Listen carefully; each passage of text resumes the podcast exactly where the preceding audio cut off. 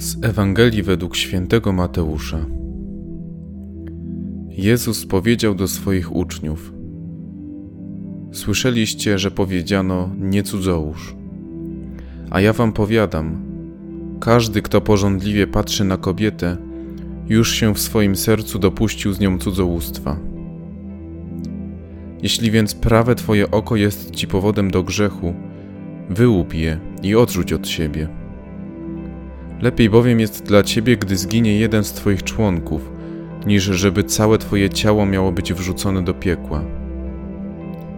I jeśli prawa twoja ręka jest ci powodem do grzechu, odetnij ją i odrzuć od siebie. Lepiej bowiem jest dla ciebie, gdy zginie jeden z twoich członków, niż żeby całe twoje ciało miało iść do piekła. Powiedziano też, jeśli ktoś chce oddalić swoją żonę, niech jej da list rozwodowy.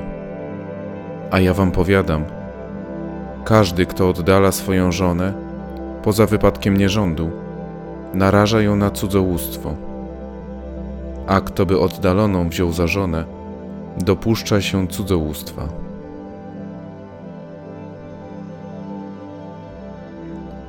Każdy z nas lubi czuć się bezpieczny. To naturalne dążenie człowieka do zapewnienia sobie poczucia bezpieczeństwa towarzyszy nam szczególnie podczas niebezpiecznych zdarzeń czy stresujących sytuacji. Lubimy czuć się komfortowo. Czujemy się dobrze, kiedy jesteśmy usprawiedliwieni w oczach innych i w swoim przekonaniu. Nasi pierwsi rodzice w ogrodzie Eden także czuli się dobrze i bezpiecznie. Do czasu, kiedy pierwszy raz złamali boski nakaz. Spożyli owoc z drzewa w środku ogrodu rajskiego. Popełniając pierwszy grzech na ziemi, wzajemnie oskarżali się.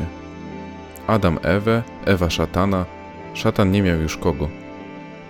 Wszystko po to, żeby poczuć się bezpiecznym, uzyskać uspokojenie wewnętrzne, by usprawiedliwić siebie przed Bogiem. W dzisiejszej Ewangelii również mamy do czynienia z przypadkami ucieczki od wypełniania prawa, z dążeniem do poczucia bezpieczeństwa i do usprawiedliwienia się. Prawo mówi nie cudzołóż. Prawo mówi o możliwości oddalenia swojej żony.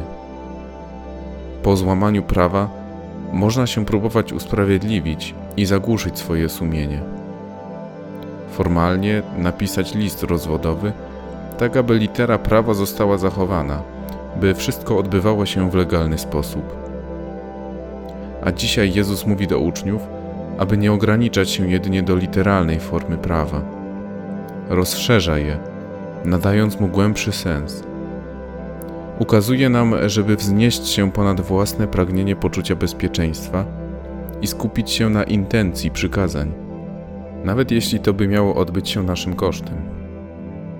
Lepiej powiem dla ciebie, jeśli zginie jeden z twoich członków, niż żeby całe twoje ciało miało być wrzucone do piekła.